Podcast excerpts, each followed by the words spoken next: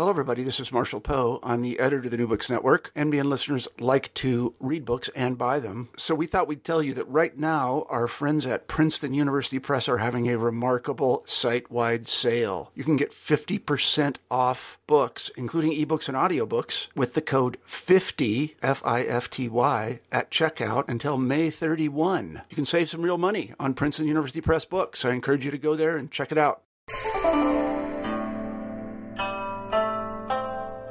There, I'm Carla Nappi, and this is New Books in East Asian Studies. Welcome. I just spoke with Jennifer Weisenfeld about her really gorgeous and very thoughtful new book, Imaging Disaster Tokyo and the Visual Culture of Japan's Great Earthquake of 1923. This was published in 2012 with the University of California Press.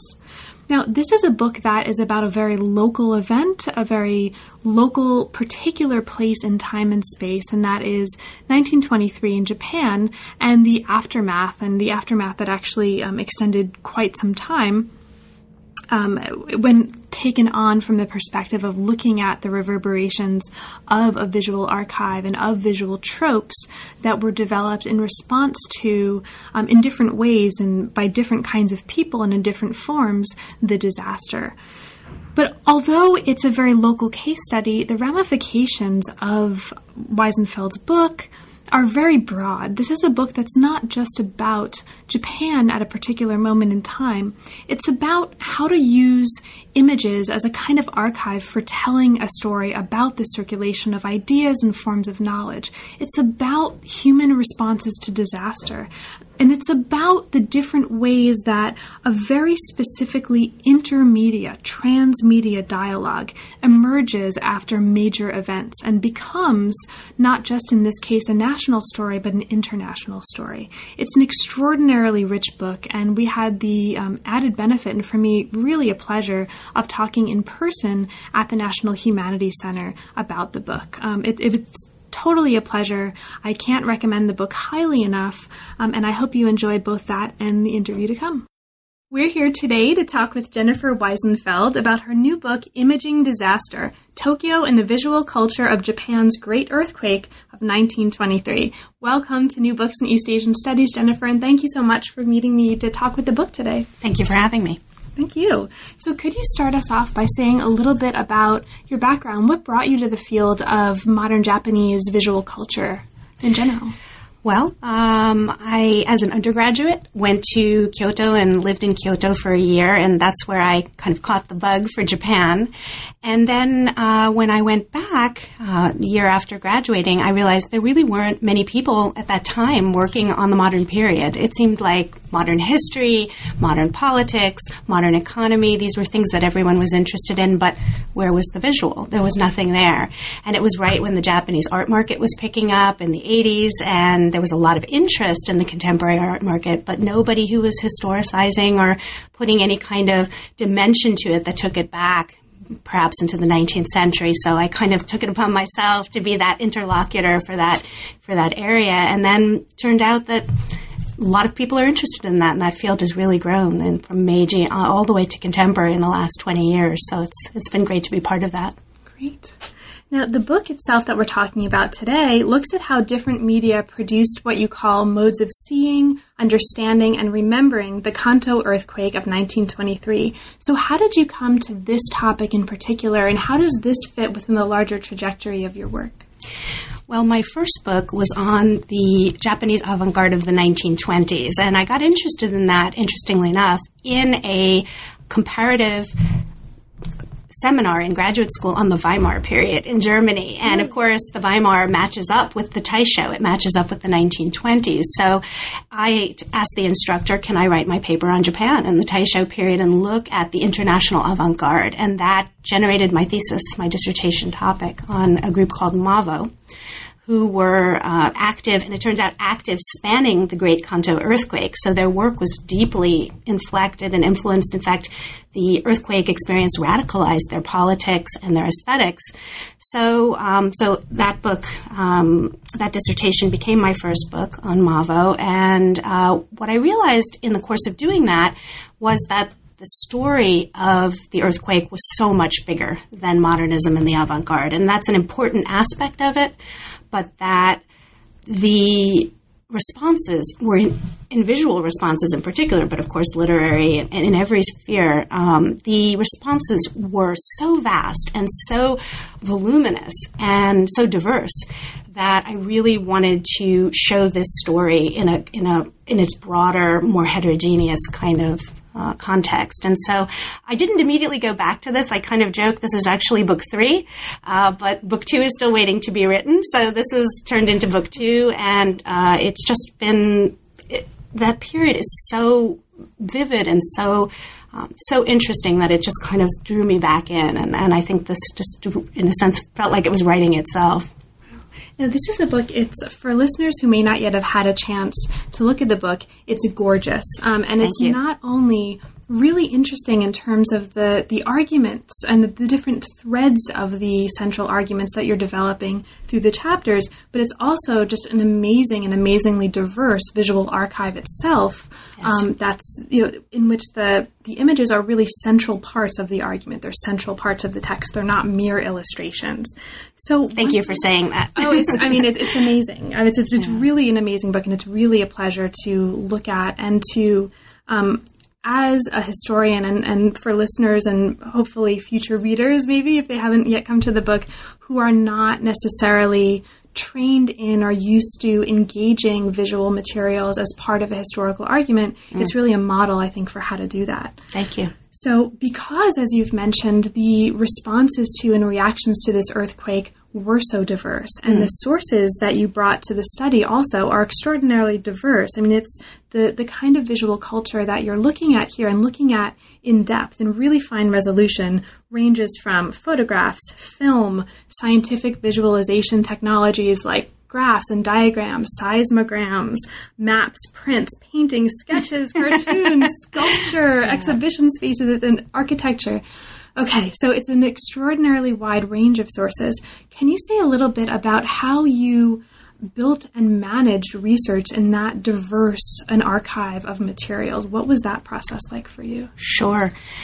Well, thank you for saying that because I do think uh, that this, for me, is very much image driven scholarship. And you're exactly right that the images are not illustrative, they do not just reflect the event my one of my main arguments is that images and visual production produces knowledge and it, it mediates the way we understand things that that's constantly in flux and that it changes over time and so what images do is they both produce tropes they crystallize iconic imagery and then they solidify and codify particular narratives over time. And so it was very important to me that, that the images, I was thinking in a kind of visual narrative itself. So I'm, I'm really glad and, and felt very grateful that the University of California Press and Duke supported this because it's not easy to work with images in the age of copyright. And so I think that, that's worth mentioning that it's not easy to do this kind of study with this kind of images, but I was very dedicated to it and it was important. Uh, but going back to your original question about working with a vast visual archive, it's daunting. It really is. And um, and even up until the point of writing, I was still finding new caches of, of, images. If I can digress for a second, one of the things that I found that was so exciting was this large cache of visual satire, which I hadn't worked on in the first iteration of the manuscript, but realized was so important. All of the manga, the cartoons, the caricatures. I found this group of images that was just stunning. And when you look at the social networks, you realize the same individuals are circulating. They're very much aware of each other. And so I use this concept of intermedia that people, and this is the way artists work, this is the way cultural figures work, is that they know of each other, they're responding to that world of visuality, and so it was deeply enmeshed in the other kinds of visual production. But also a window or perhaps a some kind of glimpse of the vox populi in a way that you couldn't have with other types of images, say fine arts, for mm-hmm. example. And so for me, getting that that granular, that multi-layered, that diverse and heterogeneous kind of view was so important. And um, keeping it all, keeping track of it all was, was always a challenge. And, and even selecting images was a challenge because we're talking about tens of thousands of images uh, in every medium that you can think of. And of course, uh, the, the memorial itself, which is a, a living space and has and continues to be there in Ryogoku today. So that itself is is the subject of one whole chapter. Um, so I don't know if I can answer it easily. How, how does one do that? I guess uh, one tries to database those things and, and keep them. And I, what I really looked for was patterns, patterns of repetition, because uh, certain images were repeated in one place and then another and another. And to me, the circulation was important. Not that just, yes, there are some singular images that are just stunning and jaw dropping and they really say something, but also there's something about the mass reproduction and circulation of images that tells you about their currency. And so looking at that helped me select. And so slowly you winnow it down and you, you narrow into certain things. And then, of course, there's personal taste, things that just uh, really strike you. Um, but I was, I, one thing that, in terms of the, the media aspect of this, was seeing 1923 as a particular moment in history when all of these media coexisted. And I don't think they do today. I don't think anyone would say nowadays that woodblock prints or even lithographs or any or even painting have currency like photography, film, or digital video. We we have transitioned into a very different kind of age, um, a discourse of the real and then a questioning of the real. But this is a moment when those media coexist, and that's what made it so exciting. And I think they all live in this world together.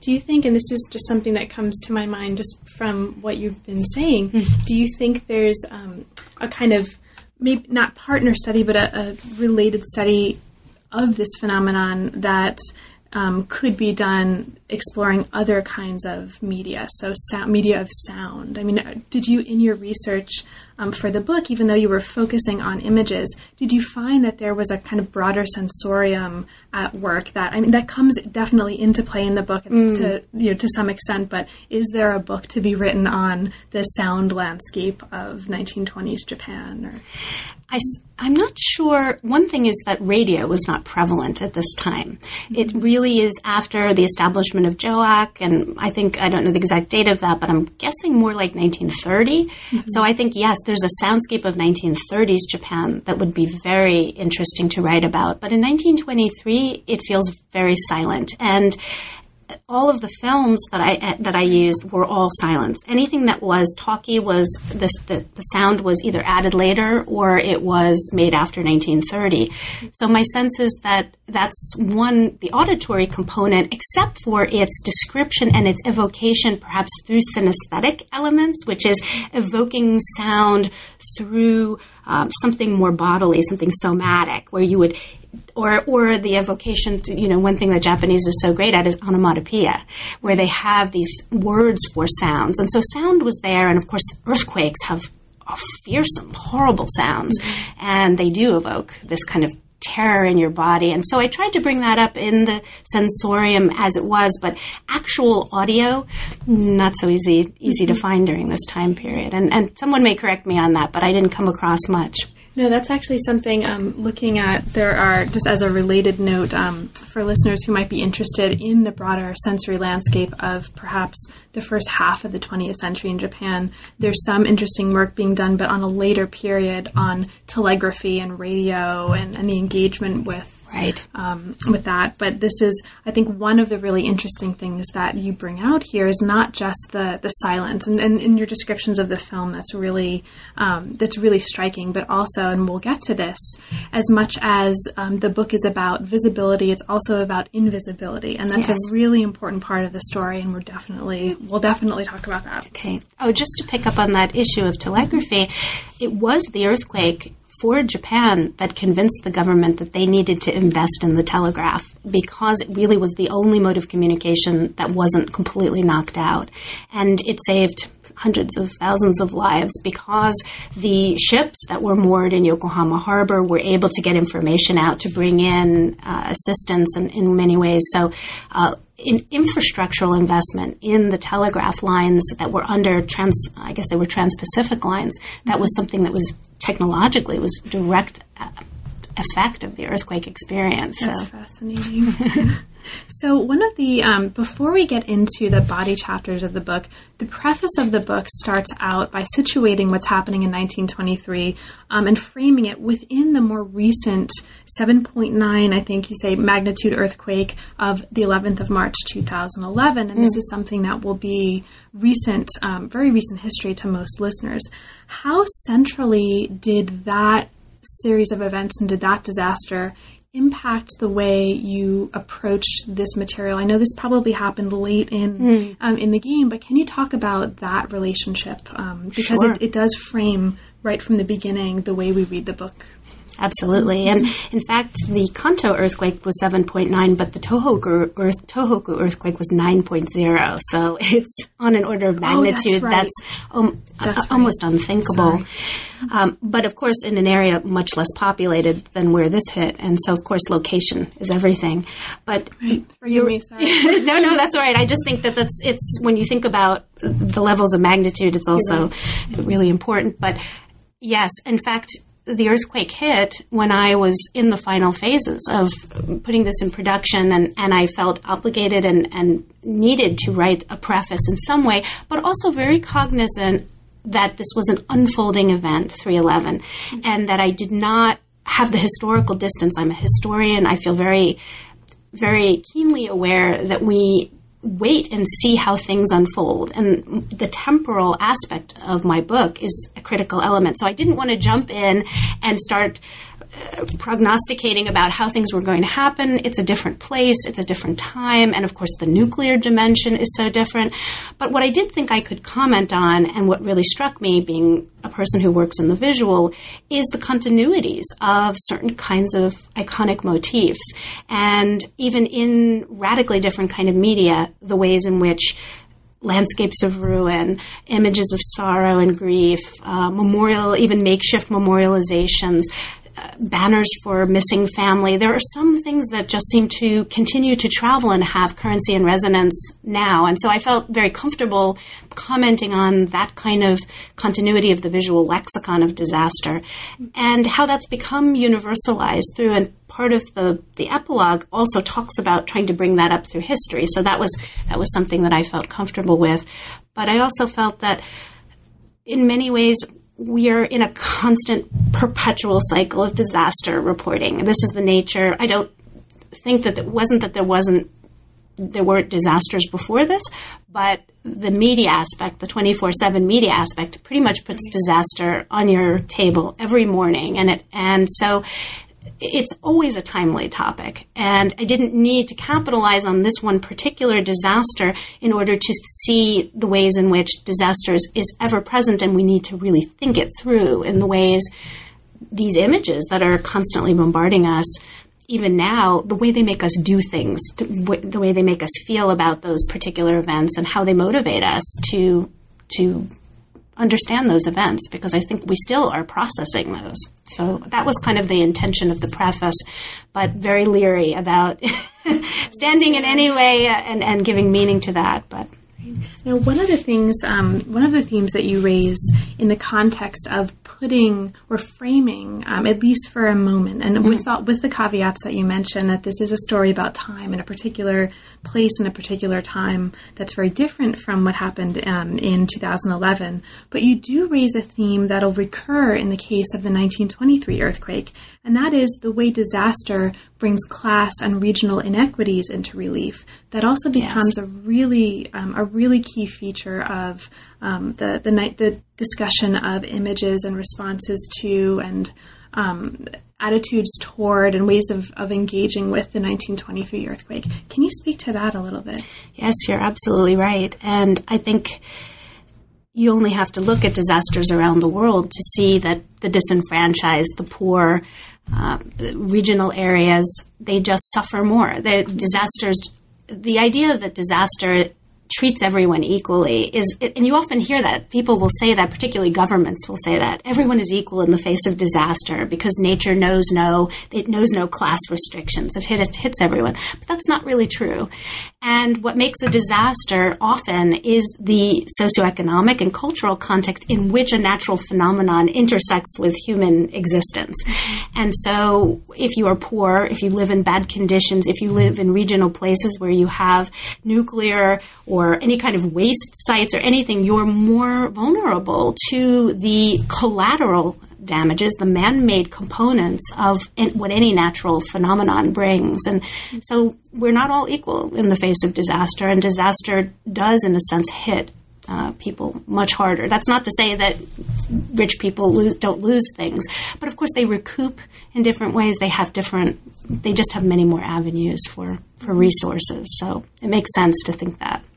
And that theme is actually that that theme of class and regional inequality mm. is actually explicitly engaged in the visual language that comes out of the 1923 earthquake and so we'll talk about that too it's it's not just something that frames the story but it's actually um, it becomes part of visual responses to and engagements with the story and with, with reconstruction afterwards, and we'll, we'll see that as well. Absolutely.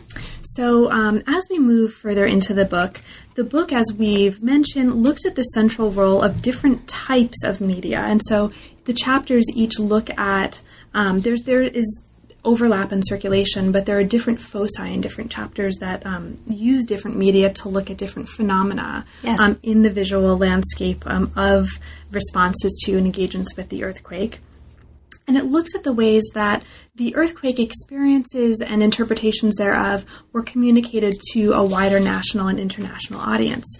The first chapter starts us off with a kind of prehistory, a brief prehistory of earthquakes in Japan, and it looks specifically at, um, it traces a kind of genealogy of a very deep rooted belief in moral connections between human action or human inaction and disaster in Japanese history. It focuses on the role of imaging practices in particular, especially in the context of certain kinds of spiritual activities in this um, earlier history. Now, you identify two primary visual genealogies here, two primary um, types of visual tropes that emerge in this earlier part of the story. And these are important because these go on to recur and become important tropes in the visual landscape of um, what happens um, in 1923 and after.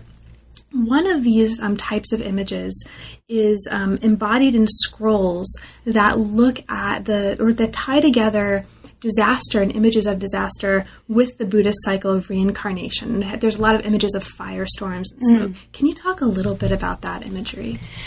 Right. Well, of course, for most of Japanese history, disasters and all kinds of cataclysmic events ranging from the appearance of comets and all, all, different kinds of things that were out of the ordinary, famines, and, and, and it's important to, to mention that natural and man made elements, including war, were very much commingled during the pre modern period in Japan. But the idea that there is a, moral component to it, that there might be divine intervention, uh, that it was a response from from some kind of divine entity that would need to rectify unbalances or, or inequities in the world, and that it was often punishment also for poor leadership or, um, as I said, social inequities, greed, any any number of, of human vices. And so there is a kind of sense of moral recompense that that comes through through that cycle, but also that um, this idea, of course, that with destruction always comes renewal, and that through those moments, uh, you know, what doesn't kill you makes you stronger. And that I don't think one thing that really struck me, and I don't know if it's just limited to a Buddhist worldview, was that there's never really an apocalyptic vision it's always believed that there will be a rebuilding and a renewal within this cycle, and that um, there is this need for whether moral reconstruction, Seishin Fukko, this idea of moral reconstruction, or Yonaoshi, world renewal, that those are built into the experience of disaster, that they can be uh, renew- renewing in that sense. Mm-hmm. Um, and the other thing that you mentioned about, particularly about the scrolls, of course, is the um, the both fearful and titillating aspects of the macabre aspects of disaster, which is that they're associated with hungry ghosts and demons and otherworldly elements that will pull you into purgatory and other layers of Buddhist hell. And so there's a lot of infernal imagery associated with that. And as that moves into the modern period, and probably even in its original instantiations, is visually very uh, titillating and enticing and thrilling in a fearful kind of way. And so, and there's a very big genre of the macabre in Japan. They, they really like the scary, ghostly things, and um, that's very, very enduring. And so, you're right, that does continue up. And the other um, set of images that's a really, I mean, just so much fun to look at and mm. to read about. You um, uh, described the trope of the catfish. Yes. Can you talk about the catfish? Because this also becomes really important later on in the book. Yes, yes. The catfish has definitely become my friend. um, well, it's nobody knows the exact origins of the association of catfish with earthquakes, but many people think it's probably because they're bottom dwellers. And when they sense seis- seismic vibrations, even before humans feel them, they get crazy. They they act very erratically, and so there's always been this kind of sense of not just that they're sensing it, but they may actually be causing it. That earth that catfish became associated with causing earthquakes, and that um, has been there's been a long history and genealogy very gradually developing of catfish being associated with being under the island of Japan. First, it was associated with, with cosmic maps, and then kind of slowly percolated into this this larger folkloric belief that there might be this subterranean catfish, and that when there was this need for world renewal, the catfish would sense that and would shake Japan on its back and cause earthquake disasters to try to open man's eyes. And what's so fascinating is this repeated pictorialization of the catfish. And when it really comes into view so uh, vividly is in the 1855 Ansei earthquake, when there's actually the, the catfish genre of prints, most of them made anonymously because of the concern of censorship. But uh, there are at least 400 varieties of those prints. And in every permutation you can imagine, there's been some very good scholarship on that. But what really struck me is that even if it's not believed in its literal sense of that the catfish was literally a divine intervention or living under the uh, living under Japan that iconic image of the catfish as as an instigator of, of renewal and social critique and and the, this this this symbol still had tremendous resonance and is is is re, re, re-invoked in 1923 in very interesting critical kind of ways. So can you talk about some of those ways? Actually, while we're on, sure. um, I mean, this is actually going to happen for listeners later on in the book. So it's a um, it's a later chapter that looks at this as it reemerges in 1923. But while mm. we're on catfish, let's keep going with catfish. Sure. Well, you have these images of these massive catfish ripping through these fissures in the ground. Uh, one image shows it propelling the new prime minister of Japan up uh, because it's producing kind of newfound political power. That's a very evocative image. Images of the catfish talking because the catfish is anthropomorphized many times. And so you have the catfish saying, should I open your eyes one more time? Because people aren't even getting the message. The catfish continues to recur a year, two, three years after the earthquake, saying, Why aren't you getting this message? Um, most of it in relation to the intransigence of land readjustment, of, of reconstruction. Uh, one of the images that most spoke to me, and I, I think anyone who's interested in the history of gender or women's history in Japan, was this incredible image of a catfish man ripping a kimono off a woman, the modern woman. And it's on the cover of Jiji Manga, which was basically the, the funny supplement to Jiji Shimpo, which was a major Tokyo newspaper. It's on the cover, done by an incredible visual satirist named Kitazawa Rakuten. Uh, his politics, uh, somewhat dubious, but, but he really lays bare some of these very visceral, critical issues of social change. And one of them was the great the intense fear of the modern woman and what she represented for Japanese society. And of course, the earthquake itself being a rupture, the possibility that things would never go back. So this catfish man is literally taking off her frivolous jacket, her frivolous kimono, and handing her one that is sober and non-ostentatious and he's and he's really saying you're the cause of this and and it's your restlessness. And and actually this goes back to some geomantic understandings that in the yin and yang divide the female elements um, that restlessness of the female element can uh, disturb the balance of the elements and cause earthquakes as well. So you see two different philosophical views coming into that. But of course, it's really about that historical moment of the, of modernity when the modern woman is shaking everything up and threatening the household, threatening man the masculinity of Japan. So it's uh, it's it's a really and and it's very violent, and that's what really struck me about it. And that connection between the earthquake and disaster and modernity is also going to be something that is a recurring theme that we're going to see later in the chapters as well. Absolutely.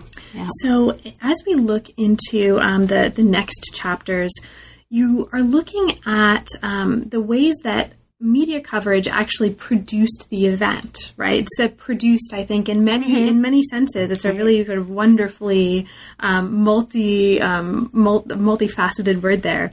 Produced the event known as the Great Kanto earthquake by creating a, a, what you call a visual lexicon of disaster. And this chapter, chapter two in particular, um, looks at different kinds of media that are helping to produce this lexicon. So, one of those media is photography, mm-hmm. and there's a really wonderful discussion of um, the perspective of aerial photography and creating a certain um, image of and vision of an experience of translation of the earthquake.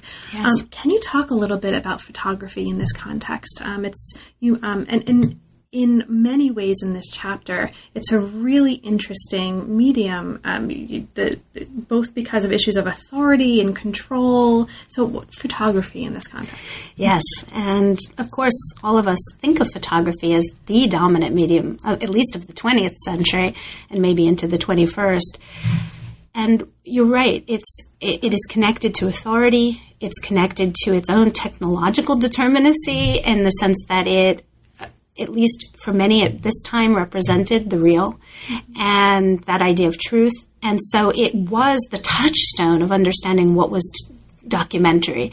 But what we realize in looking at the photographic image, and I call it the photographic eye, is that those images are, as you said, produced, they're manipulated, they're never total, yet they're trying to do certain things. So aerial images at, at that kind of high the, the, the, the distant aerial perspective produces this sense of totality, but it never entirely has that. And of course, it's also distant from the ground eye view. So it's giving this commanding gaze. It's providing this sense of, of control in an uncontrollable situation. And it's not coincidental that it was used by Navy, usually by, by military aircraft as part of reconnaissance and disaster relief. But the the other thing is is that it's partial, and that so that tension between the idea of a totalizing view that will help you understand the totality of event and its inability to really provide that there's no way to provide a total view of any particular event is a really interesting element. Then, of course, scale. The nature of how scale is represented, whether you take an aerial photo, a photo from the top of a building, uh, you take it from ground's eye, it changes the nature of our, our relationship with the subjects depicted. Are we supposed to empathize with them? Are we supposed to see it as a kind of urbanistic type of dis- is it civilizational? Is it urbanistic? Is it individual? I think you when you go from those different perspectives it really creates a different affect in the viewer. Um, but of course the legitimacy of these images produced for news organizations gave them that veracity and so they, they do have a tremendous impact. Um, and then there are images that just create these tropes or icons of that no one will ever, for instance, focusing on one particular place that is iconic, a particular view. Um, and, and those images circulate, and you see those motifs picked up by artists and other media. So uh, you know they're looking at that and they're they're absorbing those those kinds of images. Now, some of these images were actually images of dead bodies, and you talk about this um, uh, in in many in its many different resonances, um, particularly in this chapter. For you in producing the book, especially because one of the themes that you right. raise here is the ways um, that photographs of dead bodies engaged a kind of voyeuristic, right? Sure. When you were putting together the book, how did you negotiate um, this issue of what images of dead bodies you were going to include in the book? And can you talk about that a little bit? Well, one thing that really struck me about the difference, say, between now and then was the very visible and very extensive pictorialization and imaging of dead bodies and how that circulated very widely, particularly, and this may seem odd to contemporary audiences, in postcards. Of course, postcards were more than just touristic types of media, they were um, a kind of soft news, and they were used in the Russo Japanese War extensively. But that you're right, there's no way. What I realized is when you're dealing with disaster and you're dealing with images of death, there is voyeurism is unavoidable. Mm-hmm. And we are always in a precarious relationship with those because we are drawn to them. We have to realize their aesthetic, their aestheticization, why that we're drawn to those things and recognize it rather than try to somehow repress it.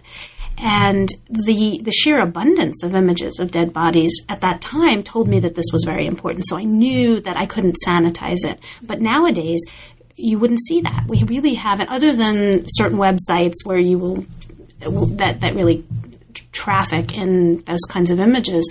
The mass media sanitizes much more than they ever did before, mm-hmm.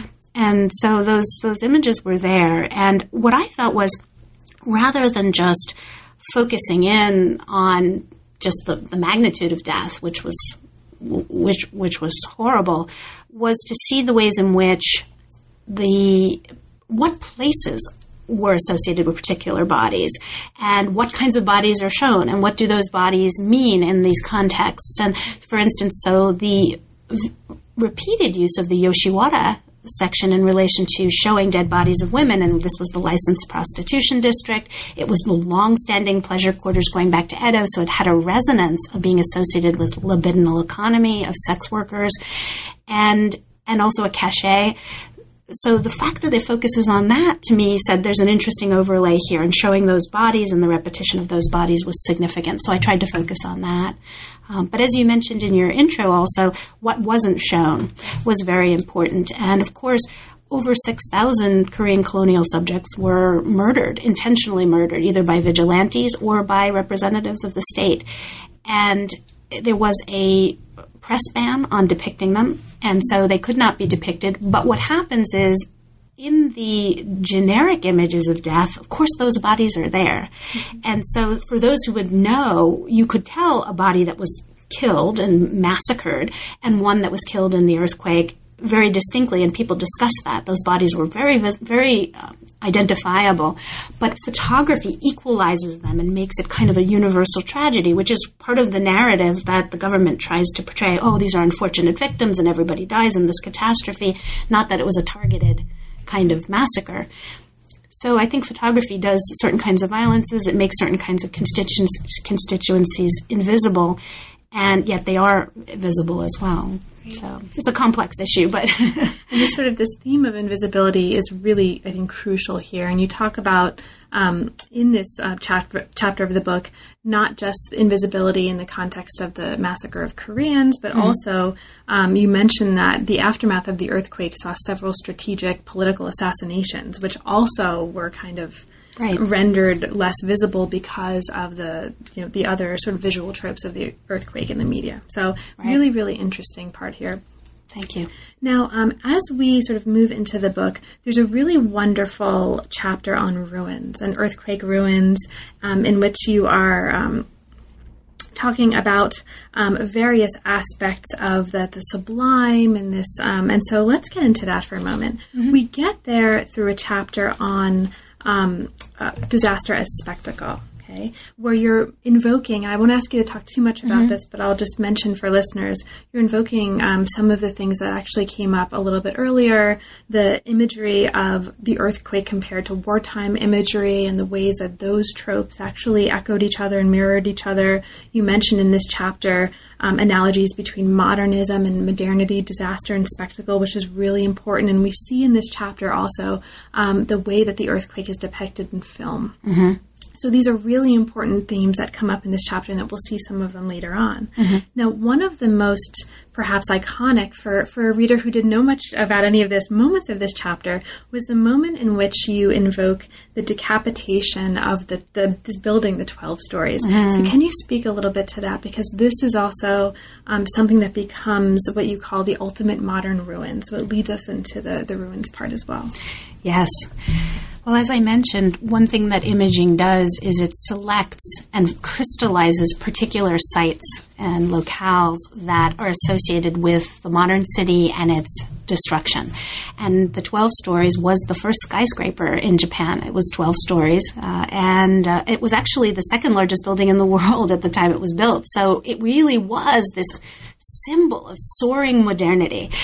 Uh, of course, it was in Asakusa, was, which was also an entertainment district. So, in a sense, it itself is a symbol of the creative destruction of modernity because it replaced an earlier kind of shitamachi, low city Asakusa and was transforming Asakusa at the time. So, the fact that it cracked in half and fell with people inside became such a symbol of the potential reversal of the progress of modernity, the linear progress of modernity, and also Japan's own uh, national trajectory towards modernization. And so it, it, really became so focused there. And what I what I was again struck with is by is how even buildings can become anthropomorphized. They can take on human affect, and it's very clear that it's meant to evoke empathy and also to resonate with the way people felt about their own modern nation state. So the building is, is so much more than just a symbol of the city, it's a symbol of the feelings and its own sense of haplessness after this. And, it, it's just everywhere. You cannot get away from this building if you're looking at uh, if you're looking at images.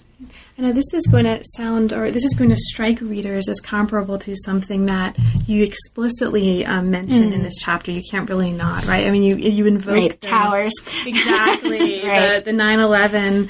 What were um, and and and also thinking about the anthropomorphism of, or the anthropomorphization of buildings, and in particular, the case of the 9 11 is something that I think George Lakoff has written about visual analogy and the way that the mm. circulation mm. of these images actually created a certain kind of response to that disaster. And really interesting resonance here with Im- visual um, accounts of this particular building and this particular disaster.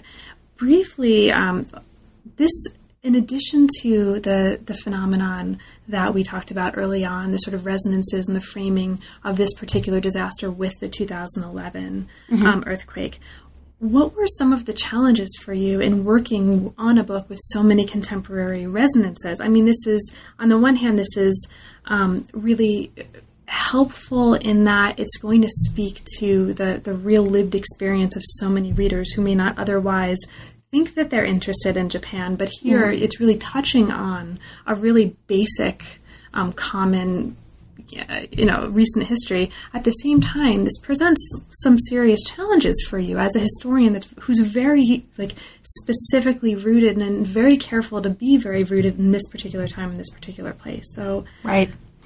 Yes, it is. It's an enormous challenge, and it's that the balance between the universal and the particular. Mm-hmm. But I've always felt that understanding these kinds of resonances in their historical contexts makes them that much more important and uh, and and seeing the parallels in particular dynamics, the ways in which, for instance, disaster provides opportunities for people to implement new visions and that there's always a sense of opportunism that's inherent in disaster or the way that images always make us feel and do particular things in relation to catastrophic events so they're not neutral. They're, they implicate us. They make us do things. So I think you can look at larger structural things and see a lot of applicability without saying 1923 and 2011 or, or 2001 are the same. And I wouldn't want to do that because, of course, the issues of global capital, the nature of terrorism, those things are they're distinctive. But on the other hand, there are ways of seeing the use of those events for particular for particular types of uh, post disaster um, agendas that, that I think warrant looking over history. Definitely. and you, um, in your invocation just now of disasters also, in a, in a way, creating opportunities. This leads mm. us into um, where the book goes. So after um, discussions of ruins as scenes of um, magnificent destruction, as you yes. put it, producing horror and fascination as a way of, pro- of providing material for thinking about the moral consequences um, of individual action with respect to the nation and also the, the landscape.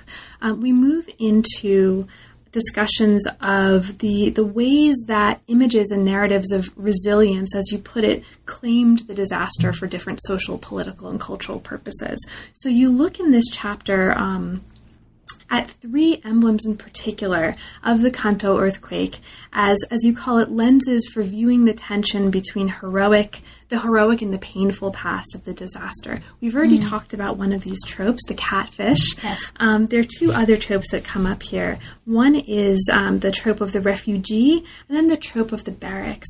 So, can you speak a little bit to these two, or uh, and in whatever way that most inspires you about these these issues? Sure. What I noticed looking, and these were three dominant tropes, but of course there are others, that there's always a tension between the desire to promote a kind of resilient, altruistic, heroic image of a disaster and its survivors, and the tensions to see the fissures that those disasters cause. That or if reveal really they reveal all those socioeconomic inequities that uh, were there and are exacerbated by disaster situations. And so they both bring people together and tear them apart at the same time. And that really struck me images of the refugees where you have images of mothers and ch- children where they're almost like Madonna images, Madonna and Christ, and they're so exalted in the sense of their their fortitude and their ability to rebuild the, the nature of solidarity. And it was very real. But of course, at what expense? Because the, the, what is not told is that the same refugees were victims and victimizers. The vigilantes, the, the vigilante squads, which were actually deputized by the mayor and the governor, the, the chief of police, to kind of take care of, of local security issues were the main perpetrators of those massacres, and even the police themselves, the special hire police, killed some of those leftist prominent leftist activists that you mentioned. So within this, it is not always there's even though there's a dominant narrative.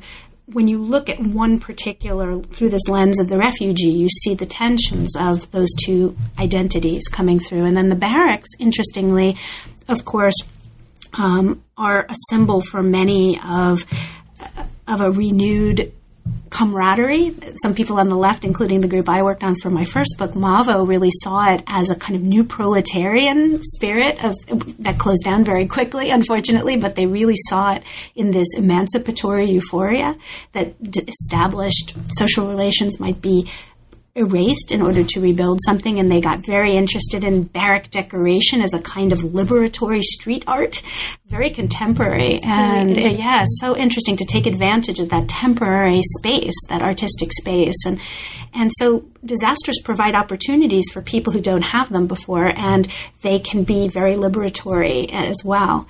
And so the barracks represented that. They also represented community and recon- reconfigurations of community.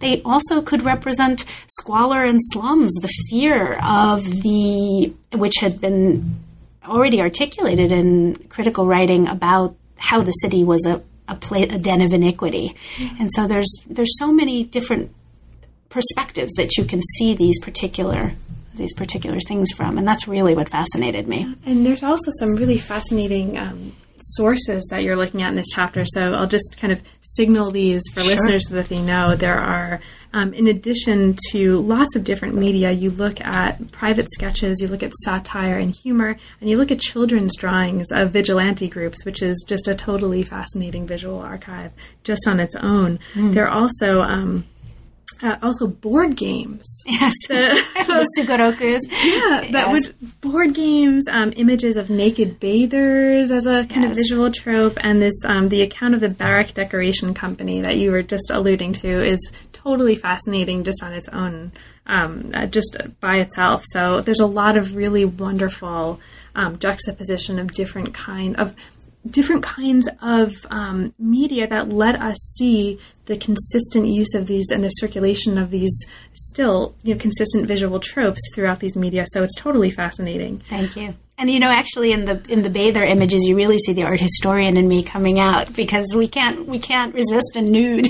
We're always looking for the nude, and I was so struck because if anyone who knows the post impressionists and knows their their use of this kind of modern nude, the disaster muse of the of the naked bather, just really it really stood out to me. It's really really striking in that chapter. And from that chapter, we mm-hmm. move toward we move from um, this this one set of attempts to reclaim disaster to another set of attempts to reclaim disaster, and this is mm-hmm. the visual rhetoric of Reconstruction. So this chapter looks at the ways that the language of, I think, as you put it, high modernist kind of a rational urban design comes into conflict with other modes of seeing the city. Now, one of the major um, themes that comes up here in the um, phenomenon that generates a visual archive that you describe is this reconstruction plan mm. by um, Mayor Goto. Can you talk a little bit about that? Yes, Goto became a major figure in my analysis. He was everywhere. And of course, he really was dedicated to rebuilding the city of Tokyo. And so I think in many ways, Tokyo would not have survived had it not been for Goto, because there were many movements to remove the capital, as there always are whenever there's a major earthquake. So I do credit him with being the architect of this mammoth reconstruction plan. But that being said, him his experience having been governor general of Taiwan and being very much, as I said, this high modernist technocrat, he really didn't care about the little people so much. I think he really thought, okay, I'll really move everybody back into a, a rationalized grid. We'll buy everyone's land back, and then we'll sell it back to them obviously not at market value. And we'll move people as we need to to make this a modern city because, frankly, people did not like Tokyo even before the earthquake. They thought it had all of the vestiges of a castle town of Edo. It was impractical. It could never be a modern metropolis. So for Goto, he had been lobbying for this prior to the earthquake when he was mayor of Tokyo before, and then he was home minister after the, during the earthquake.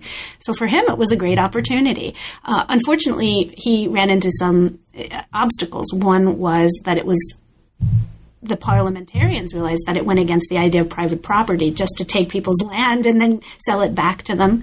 Two, they didn't have nearly enough money to try to do that. And three, the, the, people were squatting on their land. There was a social life of the city, and he did not really see it that way. For him, the city wasn't was an economic animal. It was an economic machine that needed to be rationalized. And so I think you need big planners to do that kind of sweeping change, but on the other hand, it really erases so much of the city before. And what's great is is that Goto did affect, in a sense, bring in the modern metropolis, but on the other hand, uh, he wasn't able to to realize his full plans because of that resistance. So it's, it's quite fascinating. Now, this um, the visual imagery that comes out of this um, depiction of the reconstruction process is actually really interesting, and it creates a way of looking at the imagery of kind of what we might call rational scientific imagery, right? So you talk yes. about in this chapter the importance of um, pie charts and graphs and diagrams. And can you speak a little bit to that? Because that's actually really crucial, and it, it's one of the ways that um, perhaps surprisingly for listeners or readers who might look at this and say, um, oh, Japanese history, I'm not really interested in Japanese history, it's actually really relevant to the history of science. Yes. Um, so for potential historians of science, can you speak a little bit to that part of the imagery? Data is visualized, and it is compelling in its visual legitimacy, how you display data and what it purports to say, uh, and that it has a kind of bulwark of rationalized scientific something behind it uh, gives it this kind of credibility and legitimacy that's very powerful. And so just putting the same thing in pie charts and graphs and various things makes it kind of statistical and authoritative. And what's so amazing is that has an aesthetic in and of itself. And uh, actually, some scholars have, have written some interesting books. Even practitioners have written interesting books about how to display data. Mm-hmm. And so to me, that was absolutely fascinating. And I really felt what it was trying to do, what the narrative was. And science as well. Seismography, well, we think about seismology and what it does, we don't think about seismography, about what it says, how it creates a universal, comparable visual language of displacement, of, uh, of, of trauma, whatever it is, that it, it creates another kind of universal language that is buttressed by science. And science, the term kagaku in Japan during this time, kagaku teki, scientific, was ubiquitous and very, very powerful. So, this idea that something could be rational and could be scientific gave it great credibility. And this comparability that you just mentioned is mm. key. And one of the things that you are um, that you mentioned specifically in the discussion of seismograms here is the way that it made this earthquake visually comparable to what was happening in other places, which makes this or integrates what's happening in Japan explicitly and visually into a global story and, and is, is has its own kind of power, not just for us right Absolutely. now thinking about it, but at that time. Yes. Um, so that's a, a really important part of this, I think. I agree. So as we look at, as we move toward the end of the book, um, the final, well, the penultimate chapter before the epilogue looks at the tensions between um, two kind of pairs of phenomena, right? Sacred remembrance and historical remembrance, mm. and also between memorialization of the past and celebration of the future. So we've spoken a little bit to the issue of um, the invisibility of Korean victims, the memorialization of Korean victims again comes up in this chapter, and I mm. just want to signal that because it's a really important part of this story. One of the centerpieces, though, of this chapter, and it's something that we see again um, leading us into the very end of the book, is Earthquake Memorial Hall. Mm. Now the plans for the structure changed dramatically and that change is also is, is very telling and is really interesting. So can you say a bit about as a way to sort of bring our story toward its conclusion, the genesis of Earthquake Memorial Hall and then the afterlife also of Earthquake Memorial Hall, which gets which has another life and another um, right later many on. afterlives exactly exactly yes. well, the it was felt very soon after the earthquake that there should be some public memorial to the over 100,000 people who died, and that it was civ- it needed to be a civic site. There had been no tradition of burying people in any everything. People were buried in private familial burial sites. So this whole idea of, of a civic memorial was very new to Japan, not new in the European or the American context, but certainly new uh, in Japan. And it, of course, it came up against the bereaved families, the idea that there are different stakeholders in this memorial process. Uh, one was the idea that they had an open jury competition and they picked a, a, suitable, very prominent young modernist who actually, incidentally, worked on the Shiseido headquarters. Uh, and that may not seem like an appropriate person to select for, for an earthquake memorial, but he was very prominent at that time and he depict and he designed something that would have been more in the international style of neoclassicism mixed with some some modernism or and people just rejected that plan, uh, even though it had been juried and selected by prominent people in the field. And one yes. of the, to, to Gemma, one of the really interesting things again for visual culture is that, at least if I'm remembering correctly from the book, it was at the moment that the plan was visualized in three dimensions mm-hmm. and they mm-hmm. saw a model, right? Mm-hmm. That that that the opinion changed. So that's also really interesting, just from the perspective right, the seeing media. and the evidence there, exactly. exactly. And I, I haven't necessarily been able to. That's my sense is that once it really became became known that it was visualized and circulated that people understood that this was this was just not going to be uh, was not for them and they lobbied so the idea that there was pushback from the city and that the, the, from particular constituencies within the city particularly the bereaved families and the buddhist clergy who supported them which makes us understand that there weren't there wasn't one single interest in the memorial or the narrative of the memorial and you alluded to this tension between the desire to celebrate Reconstruction and moving the city forward. It's it's amazing ability to reconstruct and move forward and create the new metropolis, and a need to memorialize the past and the loss. And those are actually in conflict in this building, and it's not entirely resolved, but you see that conflict.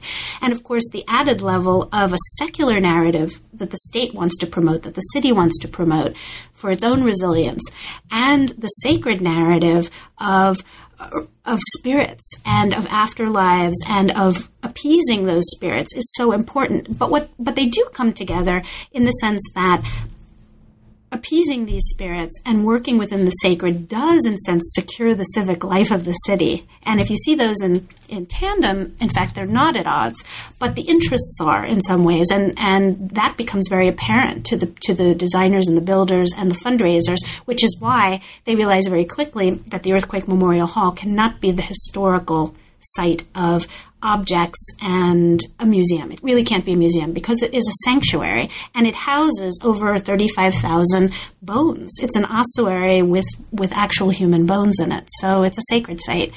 And those, there's the pure sacrality of it creates problems of access and, and, and meaning.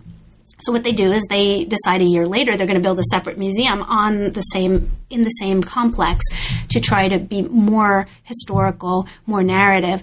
But again, the objects that they carefully culled from the populace these what I call venerable debris, and I think because it does in a sense stand in for the distressed uh, bodies, the bodies in pain of the people who died. These these warped bottles and horribly deformed objects and images of, of terrible trauma, those images go into this museum and they evoke the history that's in the memorial hall. So they can never entirely dilute that sense of, of the past and the trauma even while the, the, the overwhelming narrative in that building is one of reconstruction, resilience, in the future.